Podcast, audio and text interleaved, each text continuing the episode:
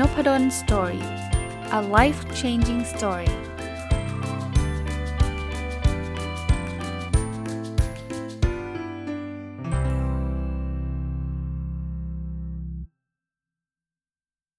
วัสดีครับ ยินดีต้อนรับเข้าสู่นพดล Story พอดแคสต์นะครับ วันนี้ยังคงอยู่กับหนังสือที่ชื่อว่า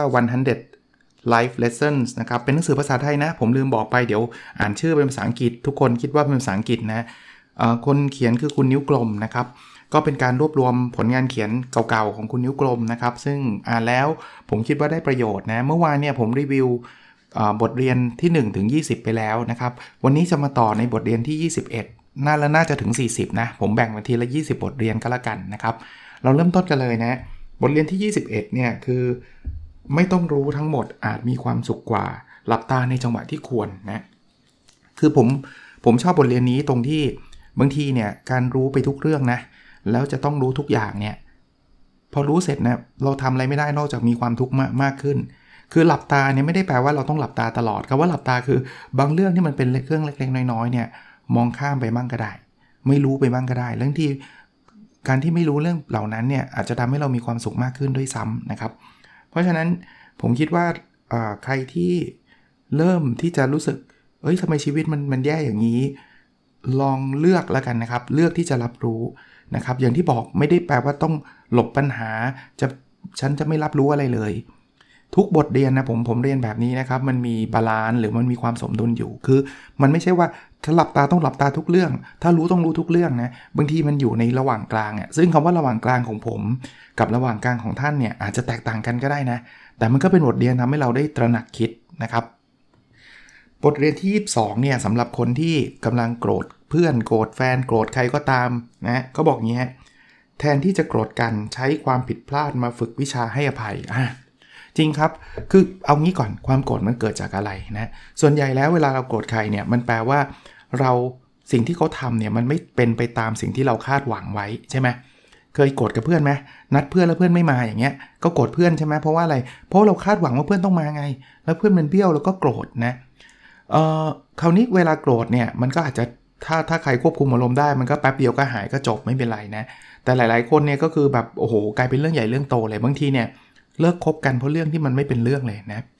คราวนี้บทเรียนนี้เลยสอนเราบอกว่ามันไม่ใช่ห้ามโกรธนะ คนเรามันโกรธได้ แต่ลองมองว่าเออเราเป็นววิชาหนึ่งอะที่จะฝึกเราอะจะทำยังไงให้เรารู้จักให้อภัย คนเราอะผิดพลาดทุกคนแหละครับ ผมยังไม่เคยเห็นใครที่ไม่ผิดพลาดเลยนะ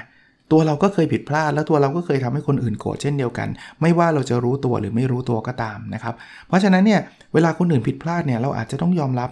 แล้วก็ให้ภัย คราวนี้บางคนอาจจะบอกแต่มันผิดตลอดเลยนะ ผิดตลอดก็อาจจะเป็นบทเรียนที่ยากขึ้นไงคือคือถ้ามองมันเป็นบทเรียนเนี่ยความโกรธมันจะลดลงนะครับ แล้วเราจะมองเห็นอะไรหลาย ๆ อย่างมากขึ้น แล้วสุดท้ายเนี่ยบางทีอย่างที่ผมบอกนะครับมิตรภาพมันสำคัญกว่าด้วยซ้ำนะครับ ก็ลองดูนะครับ ถ้าใครโกรธใครมาก ๆ เนี่ยถือว่าเป็นบทเรียนอันหนึ่ง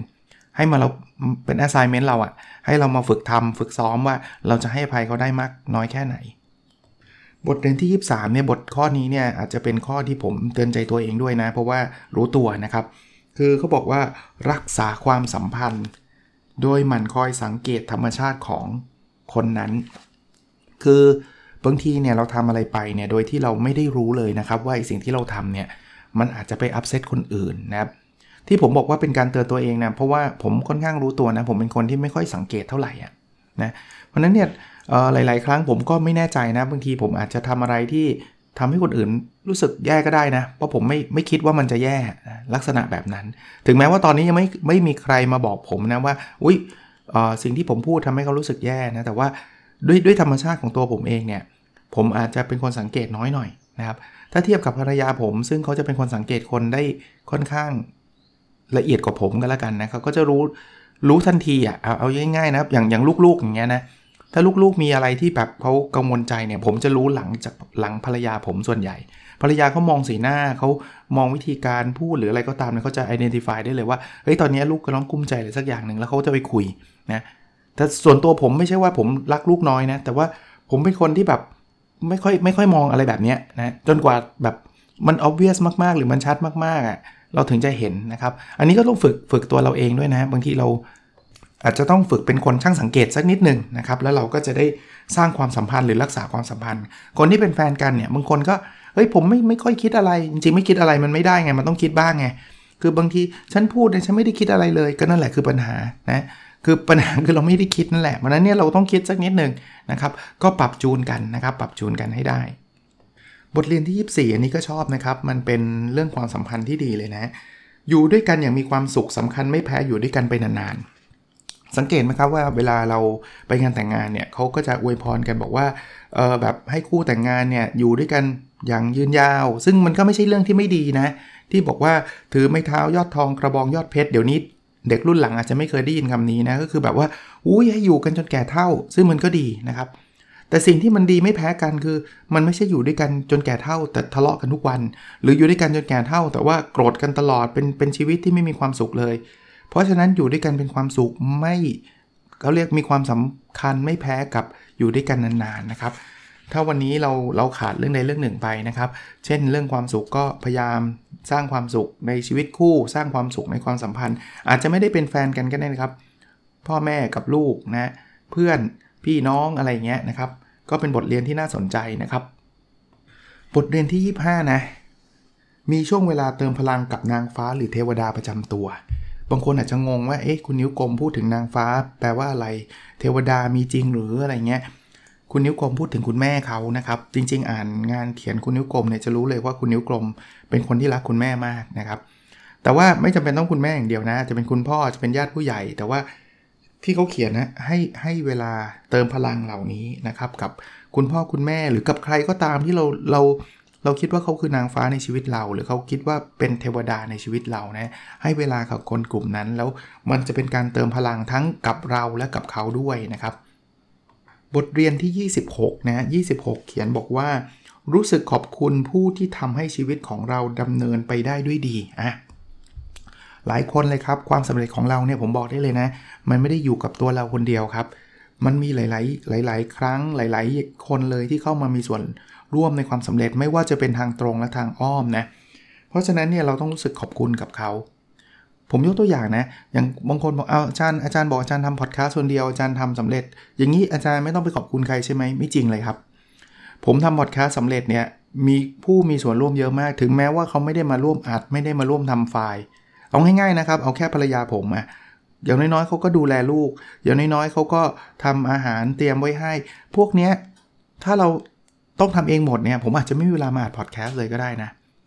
หรือคนที่เป็นพันธมิตรเป็นเพื่อนฝูงกันที่คอยให้ feedback หรือคนฟังเองนะครับ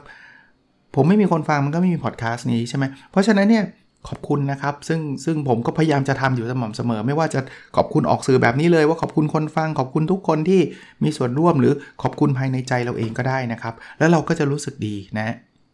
บทเรียนที่ 27 เนี่ย พูดถึงคุณพ่อคุณแม่โดยเฉพาะเลยนะครับเขาบอกว่ารำลึกถึงพ่อแม่ในตัวเราที่ไม่เคยจากไปไหนนะครับคือจริงเนี่ยก็ถ้าใครโชคดียังมีคุณพ่อคุณแม่อยู่นะครับ ก็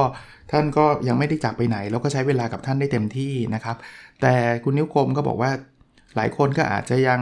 ก็เรียกว่าอะไรนะคุณพ่อคุณแม่ไม่อยู่แล้วนะครับ แต่จริง ๆ แล้วคำสอนของท่านเลือดเนื้อเชื้อไขของท่านเอางี้แล้วกันนะครับ อยู่ในตัวเราเสมอนะครับ อยู่ในตัวเราเสมอ เพราะฉะนั้นเนี่ยเราลำลึกถึงท่านก็มองมองตัวเองในกระจกก็ได้นะครับ ท่านยังอยู่กับเรานะครับ อันนี้ก็เป็นเป็นอีกหนึ่งบทเรียนที่คุณนิ้วกลมเขียน เขียนได้ได้ดีเลยฮะในในในเรื่องนี้เป็นเรื่องของ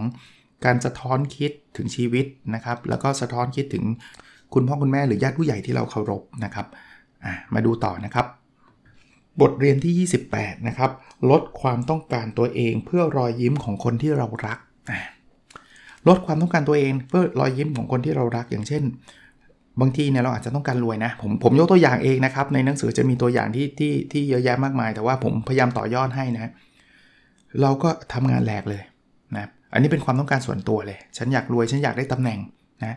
แต่เราอาจจะไม่ได้รอยยิ้มของคนที่เรารักเลย เพราะว่าคนที่เรารักอย่างเช่นลูก อย่างเช่นคุณพ่อคุณแม่อย่างเช่นสามีภรรยาเราเนี่ยไม่เจอหน้าเราเลย บางทีเนี่ยมันอาจจะคุ้มค่านะที่เราจะลดความต้องการของตัวเองลง เราอาจจะไม่จำเป็นต้องได้เงินเยอะขนาดนั้นก็ได้ เราอาจจะไม่จำเป็นต้องได้ตำแหน่งนั้นก็ได้ แต่เราแลกกับรอยยิ้มของพวกเขาที่เขาได้เวลาเราไป ได้อยู่กับเรานะครับ ก็อีกนั่นแหละ ผมพูดแบบนี้บางคนบอกอ้าวอาจารย์ อย่างนี้แปลว่าเราไม่ต้องทำงานเหรอ มันไม่ใช่สุดโต่งนะครับคือลดไม่ได้แปลว่าทำหายไปเลย หรือบางคนบอกอาจารย์เคยพูดบอกว่า เราเราไม่ควรจะเอาความสุขเราไปขึ้นอยู่กับคนอื่น เราควรจะทำให้ชีวิตเรามีความสุข คือทุกคำแนะนำเนี่ยถ้าเราไปสุดโต่งมันไม่มีอะไรถูกหรอกครับ เช่นเราเราไม่เอาเลยฉันยอมทุกคนเดียวเพื่อเพื่อรอยยิ้มของทุกคนอย่างนี้มันก็ไม่ใช่มันก็เกินไป มันอาจจะต้องลดมาถึง ระดับที่พอเหมาะพอสม ซึ่งก็อีกนะครับ ผมบอกท่านไม่ได้หรอกว่า 50 50 ดีสุด 60 40 ดีสุดอะไรเงี้ยถ้าลองไปปรับใช้ดูครับ ว่าอ๋อเราลดมาระดับนี้ เราได้รอยยิ้มมาแบบนี้ เอ้ยมันมีความสุขดีที่สุดแล้วสำหรับชีวิตเราสำหรับครอบครัวเรา ก็อันนั้นแหละครับทำต่อนะครับ บทเรียนที่ 29 นะครับ ในห่วงยามที่ประสบปัญหา ให้ใช้ความรักช่วยกันผลักดันให้ผ่านพ้น ช่วงนี้เลย ผมว่าหลายคนเลย เจอพิษทั้งโควิด ทั้งเศรษฐกิจทั้งอะไรบรลุมมาตุ้มมาเต็มไปหมดเลยนะ มีปัญหาใช่ไหม จะทำยังไงให้ผ่านพ้นก็บอกว่าใช้ความรักนะการใช้ความรักของแต่ละคนเนี่ยอย่างแรกก็คือลองลองให้กำลังใจซึ่งกันและกันนะ เช่น พ่อแม่พี่น้องเรามาคุยกันปรึกษาหารือกัน บางทีเขากุ้มใจ บางทีเราช่วยได้เราช่วย บางทีเรากุ้มใจ เขาอาจจะให้คำแนะนำหรือบางทีคำพูดเล็ก ๆคำเดียวเนี่ยมันอาจจะทำให้เราปลดล็อกทำให้เราช่วยกันได้ เพราะฉะนั้นเนี่ยใช้ความรักช่วยกันนะครับ แล้วมันจะผ่านพ้นไปเองนะมันอย่างที่บอก this too shall pass ใช่ปะผมผมผมเล่าเรื่องนี้ให้ฟังนิดหนึ่งเคยเล่าในใน episode เก่าๆแล้วล่ะคือมันเคยมี moment อันหนึ่งนะครับในอดีตที่ผ่านมาเนี่ยผมก็แบบ ต้องไปทำงานที่ผมไม่ไม่ไม่รักไม่ชอบแล้วก็รู้สึกเซ็งกับมันมากอะ่ะเอาเอาตรงๆนะคราวนี้ผมก็รู้สึกว่ามันแย่นะวันหนึ่งเนี่ยผมก็เลยไปเขียนในในกลุ่มที่ผมเคยเล่านะครับ ที่อาจารย์ที่ปรึกษาปริญญาเอก ผมก็ตั้งเขามีกลุ่มแบบกลุ่มนักกรอนของอังกฤษนะครับ ที่เขาจะเขียนกรอนเขียนอะไรกัน แล้วเขาก็เชิญผมเข้าไปด้วยนะผมก็ก็ไปเขียนบทกรอนที่ประมาณนี้ครับว่า this too shall pass อะไรเงี้ยก็มี ท่านหนึ่งนะครับ ซึ่งตอนนี้ท่านก็เสียชีวิตไปแล้วนะครับ ก็ก็มาเขียนท่านนี้ก็เป็นเป็นคนอังกฤษนะครับ เป็นคนที่มีอายุแล้วนะครับ ท่านก็บอกว่าใช่ this too shall pass but you have to make it pass ก็คือคือคุณต้องทำอะไรสักอย่างหนึ่งนะครับ เพราะนั้นเนี่ยเราเรากุ้มใจเสร็จปุ๊บนะลองเอาความรักลองไปพูดคุยกับคนนะครับ แล้วเดี๋ยวมันจะผ่านไป อย่าไปนั่งนั่งจมทุกข์อยู่คนเดียวนะอะบทเรียนที่ 30 นะครับ ในยามจากกัน มองเห็นคุณค่าตอนอยู่ด้วยกันนะผมว่าบทเรียนนี้อาจจะเป็นบทเรียนที่สำหรับผมนะใช้ได้กับเรื่องความสัมพันธ์ ระหว่างแฟน ระหว่างพี่น้อง ระหว่างอะไรก็แล้วแต่นะบางทีเราอาจจะมีข้อจำกัดบางอย่างทำให้เราอยู่ด้วยกันไม่ได้นะครับ ไม่ว่าสมมุติแฟนก็ได้ ผมยกตัวอย่างเองนะแฟนเลิกกันอย่างเงี้ยแทนที่จะเกลียดกันนะเราลองมองเห็นคุณค่าตอนอยู่ด้วยกันนะ ตอนที่เราอยู่ด้วยกันเรามีความสุขด้วยกันเราเราไปเที่ยวด้วยกันเราอะไรเงี้ยแล้วจิตใจมันจะดีขึ้นนะครับ หรือบางคนอาจจะเป็นเพื่อนสนิทแล้วเพื่อนไปเรียนต่อเมืองนอกอะเราก็จะเห็นคุณค่าของเขานะครับ ตอนที่เราอยู่ด้วยกันแน่นอนจากการเราไม่ไม่ชอบอยู่แล้วแหละนะอันนี้ก็เป็นบทเรียนอันหนึ่งที่ผมว่าช่วยได้นะครับ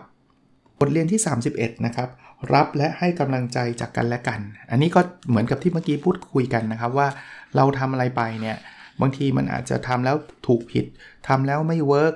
หรือบางทีมันรู้สึกเศร้ารู้สึกแย่เนี่ยรับและให้กำลังใจ คือไม่ใช่ว่าเราต้องรอรับอย่างเดียวทุกคนจะต้องมาให้กำลังใจฉัน อันนี้ก็ไม่ใช่ แต่ไม่ใช่ให้อย่างเดียวโดยที่ตัวเองช่างมันอะไรเงี้ยก็ไม่ใช่คือ คือแลกเปลี่ยนนะกำลังใจเนี่ยมันไม่เหมือนสิ่งของนะไม่ใช่ว่าเราให้กำลังใจไปกับคนอื่น แล้วคนอื่นจะมีกับกำลังใจมากขึ้น ส่วนกำลังใจเราจะลดลงมันไม่ใช่นะ ผมว่ากำลังใจเนี่ยยิ่งให้นะจะยิ่งได้ คุณลองให้กำลังใจใครแล้วเขายิ้มขึ้นมาได้เนี่ย คุณจะมีกำลังใจเพิ่มขึ้นโดยอัตโนมัติเลยนะ มันไม่เหมือนเงินเนะ่ยพอเราให้ไปปุ๊บคนอื่นรวยขึ้นชั้นจนลงเนี่ยไม่ใช่แบบนั้นนะกำลังใจเนี่ยมันยิ่งให้ยิ่งได้เลยครับ แต่ว่าเราต้องรู้จักแลกเปลี่ยนกันเท่านั้นเอง บทเรียนที่ 32 นะครับลำลึกถึงและขอบคุณผู้มีพระคุณนะไม่ว่าจะเป็นคุณพ่อคุณแม่ญาติพี่น้อง คุณครูเนี่ยวันครูที่ผ่านมาเนี่ยก็ก็เป็นอีกวันหนึ่งที่ผมก็นึกถึงคุณครูของผมนะครับ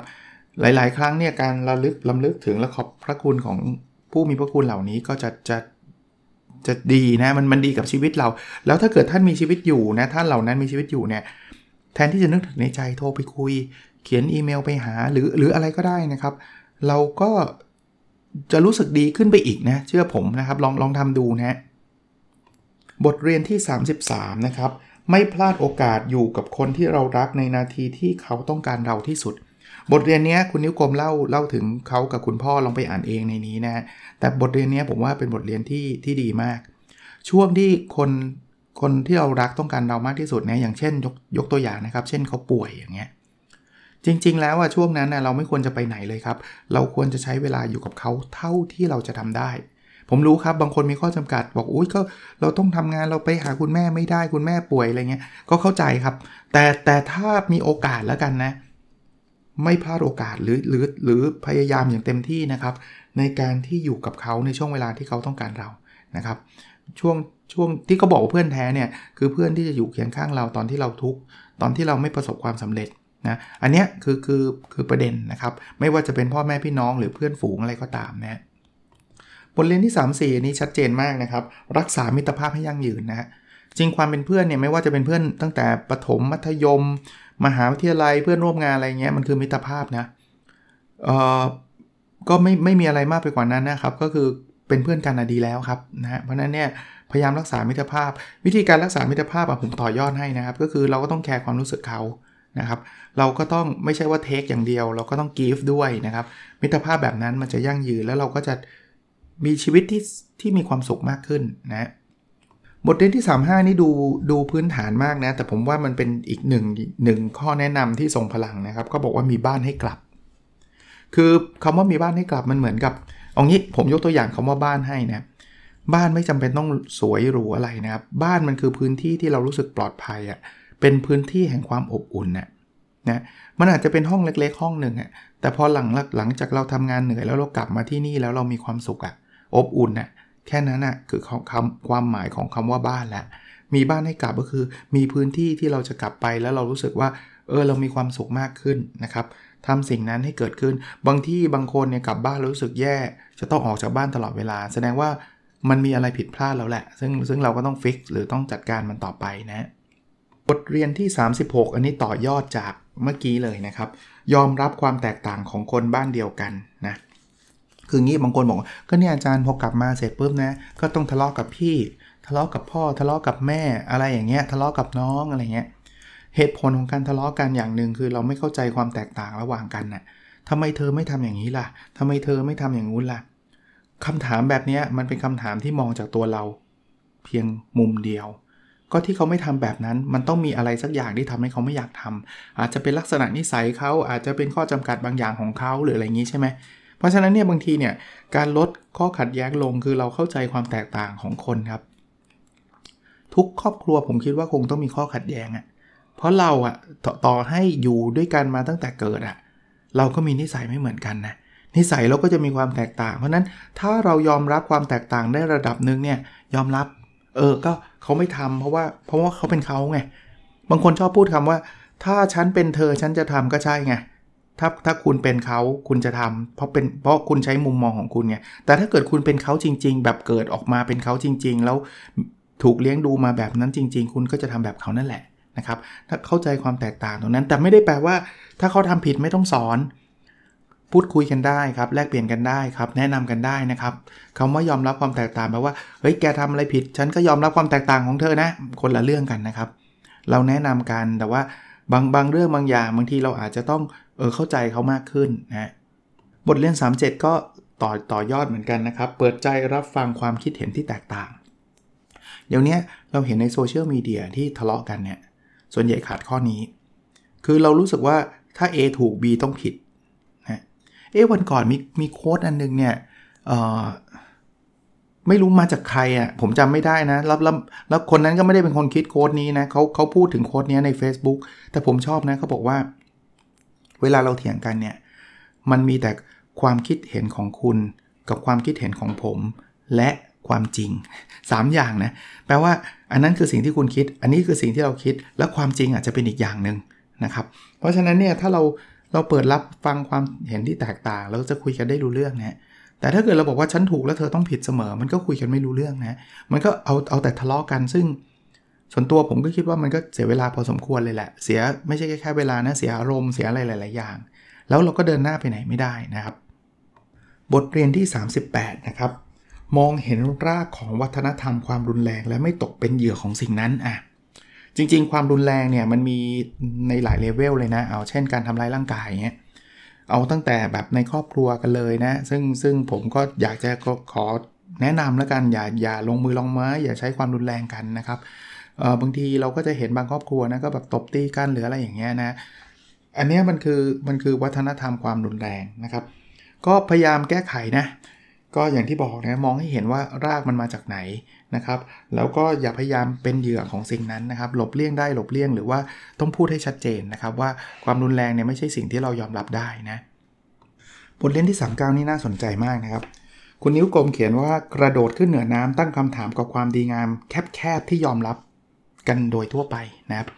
คือคำว่ากระโดดขึ้นเหนือน้ำเนี่ยมันแปลว่าเราต้องถอยถอยตัวออกมามองในภาพใหญ่นะครับ บางทีเนี่ยเราต้องตั้งคำถามว่าไอ้สิ่งที่เขาเชื่อกันว่าดีเนี่ยมันดีจริงหรือเปล่า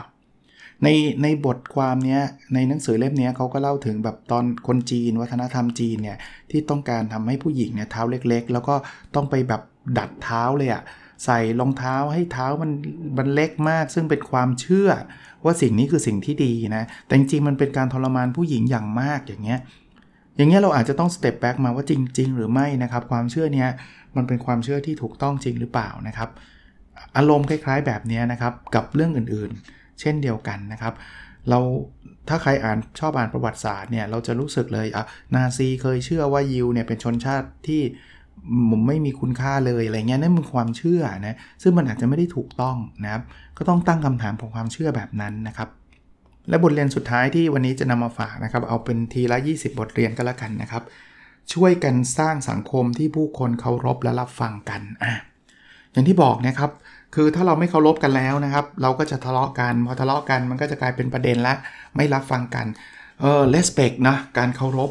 ซึ่งกันและกันเนี่ย ผมว่ามันเป็นพื้นฐานอย่างแรกเลยที่เราจะหันหน้าเข้าหากันได้ เราอาจจะยังไม่เห็นด้วยกับเขา แต่ถ้าเราเคารพความคิดเห็นของเขา และเขาเคารพความคิดเห็นของเรา ผมคิดว่าเราหาทางออกร่วมกันได้นะ แต่ถ้าปัสจากความเคารพนะ เขียนมาเสร็จปุ๊บด่าแบบด่าพ่อด่าแม่เลยอย่างเงี้ย แล้วเราจะหวังให้เขาเนี่ยยอมรับความคิดเห็นของเรา ผมว่าเป็นความหวังที่ลมๆแรงๆนะครับ ก็ เป็นหนังสือที่ผมว่าได้บทเรียนดี แล้วผมก็เอามาสรุปสั้นๆ เอาจากบทเรียนของคุณนิ้วกลมที่สรุปไว้นี่แหละครับ แล้วก็มาต่อยอดจากความคิดเห็นของผมด้วยนะครับ จากประสบการณ์จากเรื่องราวต่างๆ ก็หวังว่าน่าจะเป็นประโยชน์นะครับ ยังเหลืออีกน่าจะ 3 ตอนแหละ ถ้าถ้าถ้าตามเพสนี้นะครับตามความเร็วนี้เอาวันละ 20 บทเรียนก็น่าจะเพียงพอนะก็อีก 3 ตอนก็น่าจะจบ 100 บทเรียน แต่ถ้าใครทนไม่ไหว หรือฟังผมแล้วแล้วอยากอ่านเองนะครับ ซึ่งมัน 800 กว่าหน้าท่านไปอ่านได้ แต่ผมพูดว่า 800 กว่าหน้าไม่ใช่ขู่นะ อ่านแล้วเพลินจริงนะท่านไม่ต้องแบบไปเร่งอ่านให้มันเสร็จภายในวัน 2 วันนะ อ่านวันละบทเรียนก็ได้ครับ หรืออ่านวันละ 2 บทเรียนก็ได้ครับ แล้วแต่เวลาที่ท่านมีค่อยๆ อ่านไปซึมซับไปเนี่ยผมคิดว่าช่วยท่านได้นะ โอเคนะครับ แล้วเราพบกันในตอนถัดไปนะครับ สวัสดีครับ